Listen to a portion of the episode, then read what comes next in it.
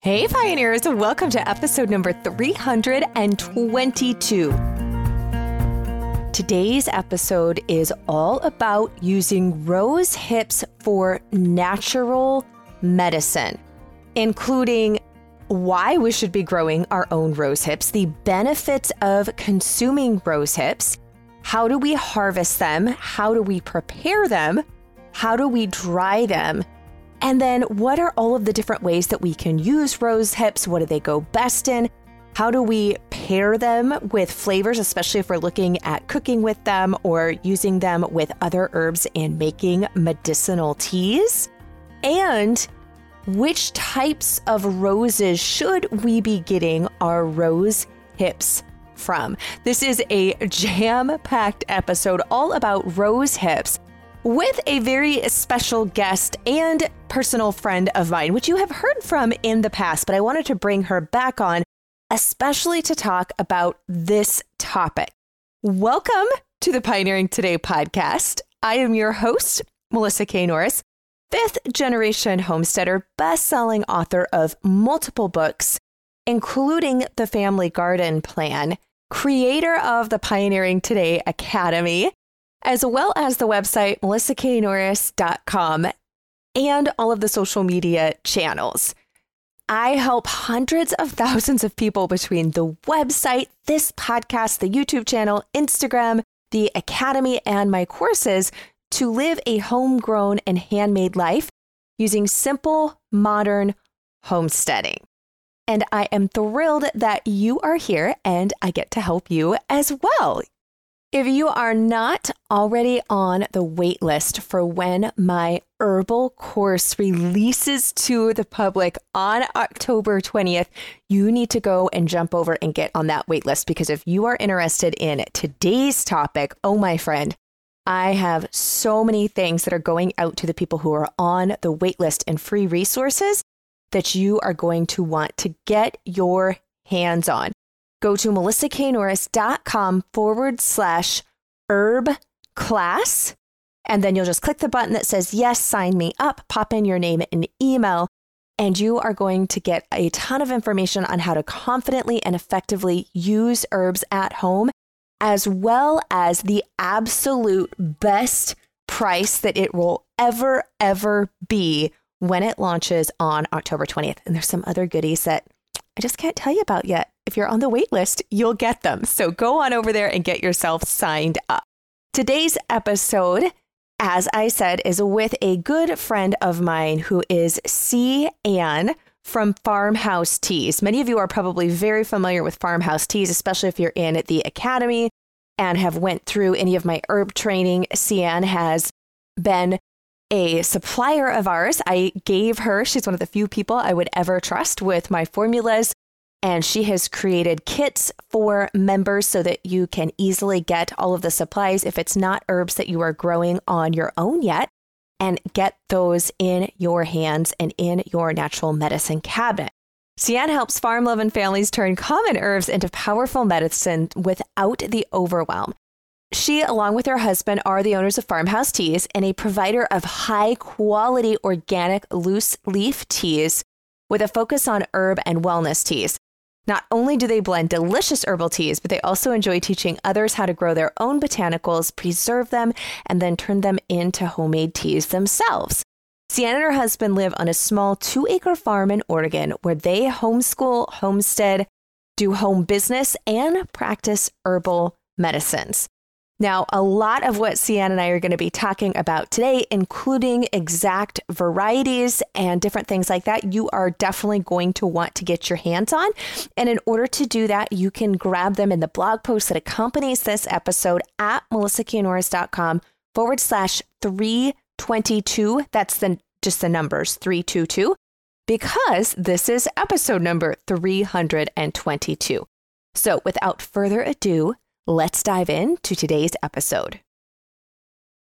Well, Sienna, welcome back to the Pioneering Today podcast. It's always a pleasure to get to chat with you. I'm so glad to come back. This should be fun. Yes. Well, this is a subject that is actually very near and dear to my heart for multiple reasons, but really because I am getting ready. I'm part of me is trying to talk myself out of it, but the other part of me is so excited. I know which side is going to win. I am putting in a massive, both a cut flower, but also herb garden. And I'm discovering that a lot of the plants will go dual purpose and they will do both things. So they'll be great for cut flowers, but they also have medicinal purposes. And one of those is roses, which I don't think mm-hmm. many people typically think of a rose as being a medicinal plant, so to speak. Right. Yeah. Most people just think it's a pretty plant, and it is a pretty plant, but it has lots of medicinal purposes. Yes. So, what when we're talking about the medicinal purposes, one that probably some people are familiar of is going to be rose hips. And do all roses actually grow hips? No, they don't. And that might be one reason that people don't see them as a medicinal plant. That's kind of um, the more popular roses. The hip part has been bred out of them. So it's kind of like a GMO seed, I guess, you know, where it's not going to reproduce later. And the hips are where the seed is at. And so there's only a few varieties that produce rose hips. There's um, the most well known the dog rose, um, the rugosa rose, and there's a few other ones too, but those are the two main ones. Okay. And I, I'm also because like hybrids, I don't know that there's any GMO roses, but hybrids, I'm assuming right. a lot of people who are growing roses just for aesthetics or for the looks or for the just pure visual pleasure of them, I should say, uh, mm-hmm. uh, don't actually want the rose hip part there after just the blossom. And so a lot right. of the hybrid. So I'm assuming that a lot, it's going to be more your heirloom or your really old fashioned roses is where we're going to be finding the rose hip still right, on them. Right. The more wild, like we have a wild rose that just showed up here, they tend to be the more vining kind. And so they they need more maintenance, I guess. And maybe that's not as attractive if you're just going for the bloom, but they're going to be the kind that you tend to need to trellis up and really have to take care of. But then you get the, it's the fruit, the rose hips is the fruit. And that's the part where you're going to get a lot of your medicinal properties from. Which I actually think look really, really pretty in the fall. We've got some different wild roses that grow on our road. And so in the fall time, whenever I'm out for a run or a walk, I always think that they look pre- quite pretty on the you know when you're going by right. even though they're not right. in blossom it's just the hip part yeah they can have some really cool cool colors but why should we be growing our own roses for the hips or what is the benefit of a rose hip? So the largest benefit of rose hips is their vitamin c content. They have let me see here it's between four and eight times the amount of vitamin c from an orange. And so people know oranges to have a lot of vitamin c. And vitamin C, of course, is good for supporting the immune system and keeping colds and flus at bay. But rose hips are going to have just way more vitamin C. And you can grow them in your yard and many more places than you can grow oranges. So it makes it that much easier to grow your own vitamin C. As, especially in more northern climates, because growing citrus, at least here where I am, we're in right. just enough of a microclimate. I can't even grow unless I want to bring them indoors, which I don't. Right, right. It would be the that. same here in Oregon too, at least in the northwest side. Yeah, so that's fascinating though, because even if you can grow citrus, you can get a lot more in a much smaller. I might right. add. So as far as storage wise goes, too, thinking of yeah. that, you're going to get a lot more of the vitamin C. So one of the questions, because I've not actually ever harvested rose hips mm-hmm. myself like i've i've had them in different tea blends or different things like that where the work has, stuff has already been done so, how do you go about harvesting the rose hips? Is do you do it as they're just beginning to form on the rose plant? Is there a specific time that's best? Yeah, you want to wait until after the first frost because they're going to be a lot sweeter at that. And um, you'll make sure that they're fully formed and everything. And when you harvest them, you just want to pluck them off the end. So they look kind of like a cranberry, I guess you would say and um, you can either snip them off with just some shears or just pluck them off the end. So it's pretty easy. It's just like harvesting another fruit, like a berry or something. Okay. And then I'm assuming you need to dry them. I mean, do they have a high moisture content or are they yeah. already dried on the on the vine itself, or you do need to actually dry them to keep them for storage? They will be, uh, they have probably a medium moisture content. It's probably more juice, more juicier than a cranberry, um, but similar. And so I would dry them. You could probably use them fresh if you can't use them right away. But when you dry them, it's going to intensify the flavor of the berry. And so it'll probably taste a lot better that way. Plus, then you're preserving it for a long time. They'll last maybe 18 months or more after they're dried.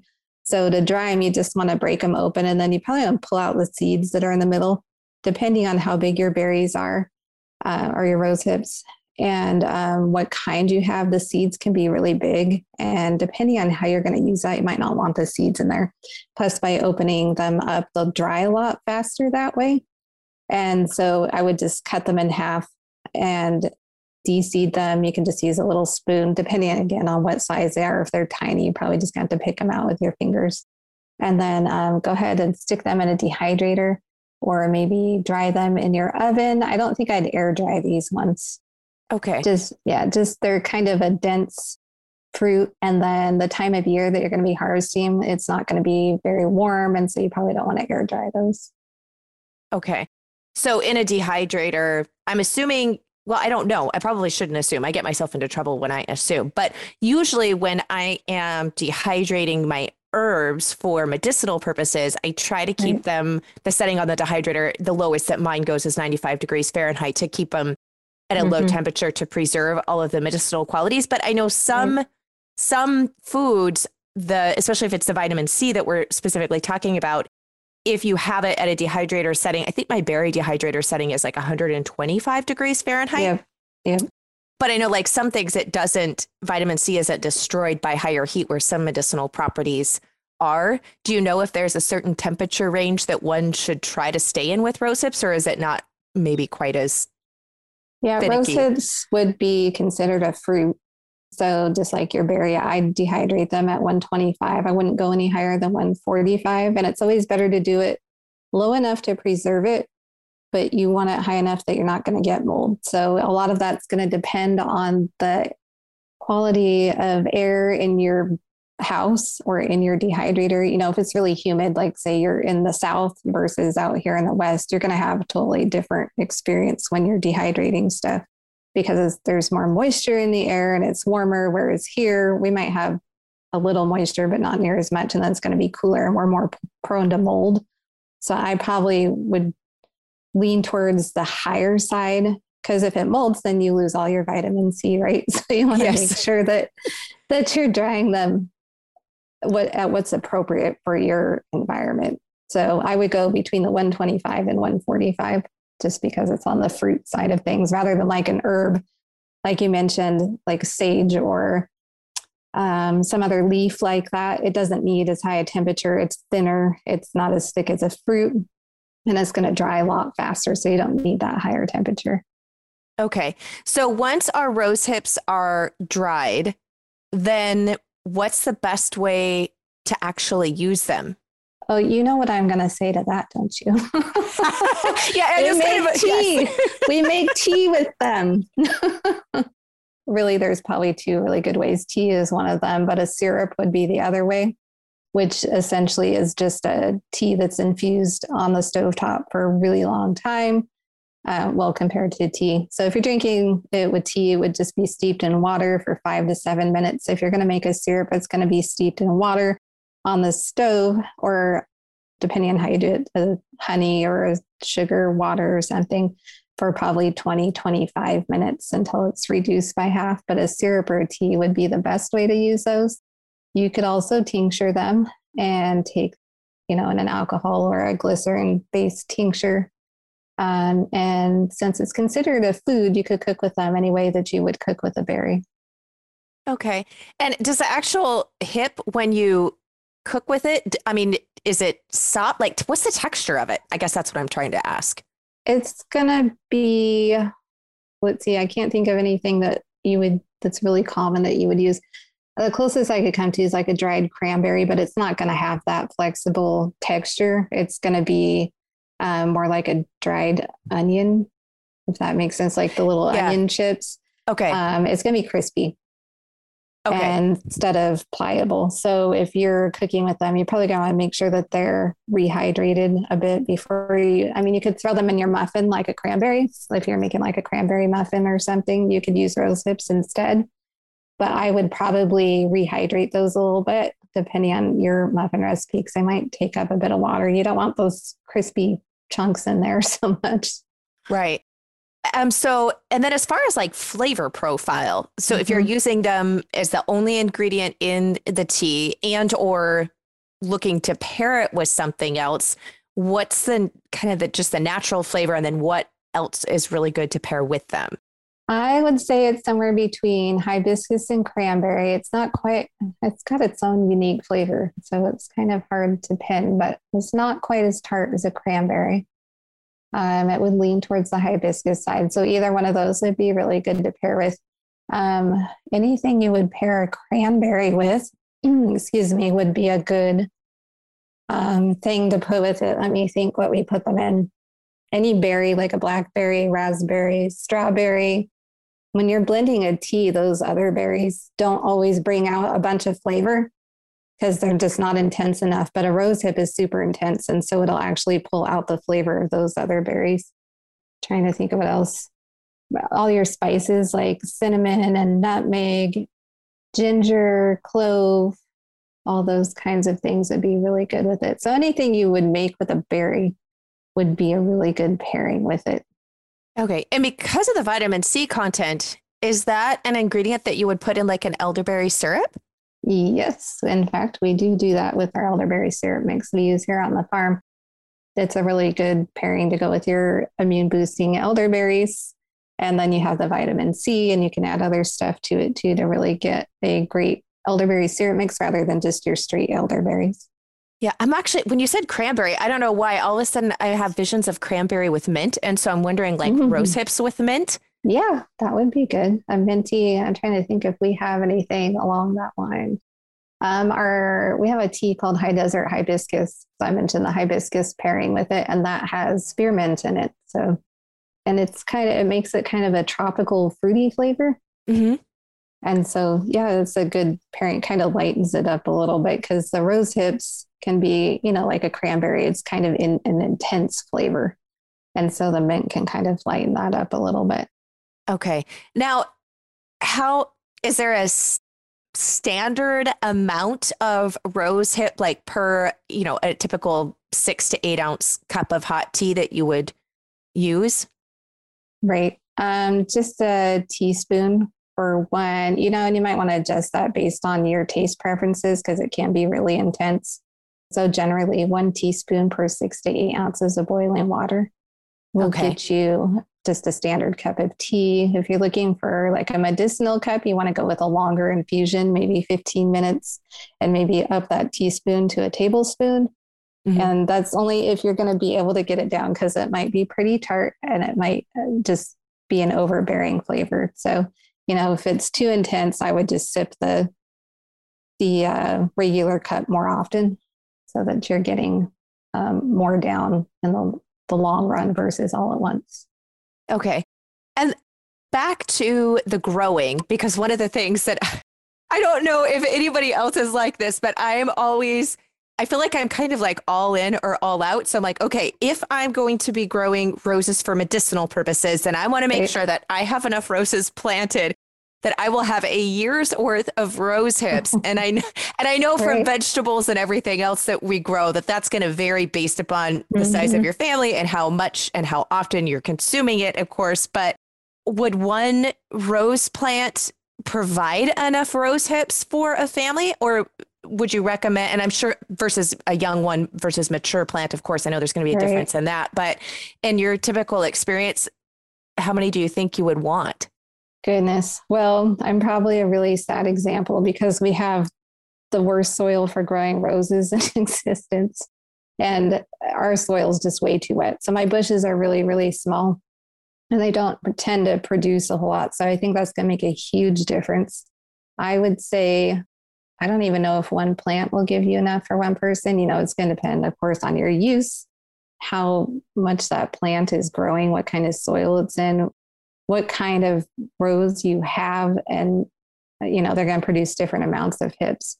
So that is a really hard question to answer. right. But I would say uh, it, one plant for whole family wouldn't be enough. So I would go with at least one per person and then maybe go from there depending on what your soil looks like, what kind of plant you have, what kind of harvest you get off of it.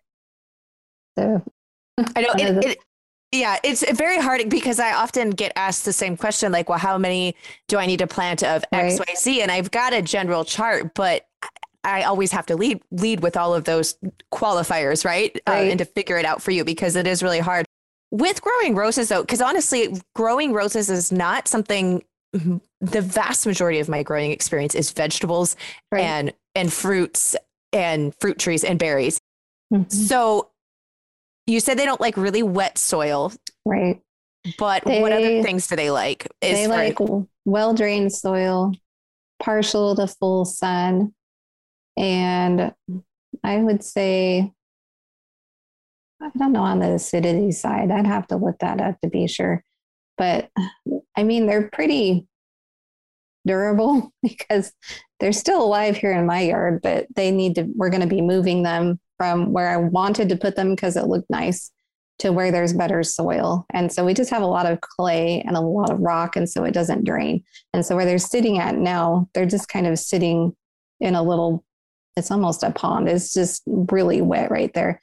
And then okay. if we go down the hill to my brother in law's, they have roses and theirs are doing wonderful, but they have like sandy soil and it drains really, really well. So I think that water is really important. And then beyond that, they're pretty durable plants. Okay. So they don't like to have wet feet. And then how about no. like nutritional load? Are they heavy feeders? Like, do they like to have a lot of nutrients? Does it need to be really fertile soil or are they not quite so picky? I would say they're not picky. If we go looking at mine, where, you know, clay's got a lot of minerals in it, despite the lack of drainage, but then down the hill where there's sand, they don't have all those nutrients and they're doing great. So I don't think that they tend to be heavy feeders. Okay, that that is good. I know, and this may be more hybrid than some of the heirlooms because I know sometimes right. when you get into hybridization, then you know there's different elements. Mm-hmm. Yeah, but I know a lot of people like to add extra calcium and potassium, like banana peels and eggshells around the base of their roses, is something that mm-hmm. I, I've seen tossed around along a lot online. I should say it's not something that I've done a ton of research on because I don't really grow roses, but yeah, so well, I'm really excited to try rose hips. And I do actually have one other question in some different perusing when I've looked at, at rose hips and and using them. Do they have like little tiny hairs inside of them that you need that can irritate the throat or is that taken care of once they're dehydrated or is that I don't want to say a myth, but is that something that you don't really need to worry about? You know, I haven't seen anything on the ones that I've cut open, so I can't say for sure. I wonder if it depends on the kind, um, maybe the size of the rose hip, if they get big.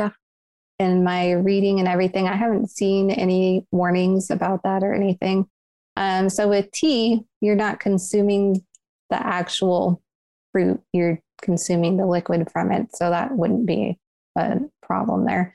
If you're making a syrup, it would be the same way. So unless you're eating them whole, uh, maybe you're cooking with them or something. I would think that cooking it would be would break it down. Okay, um, and like so that would be an issue. That would okay, awesome.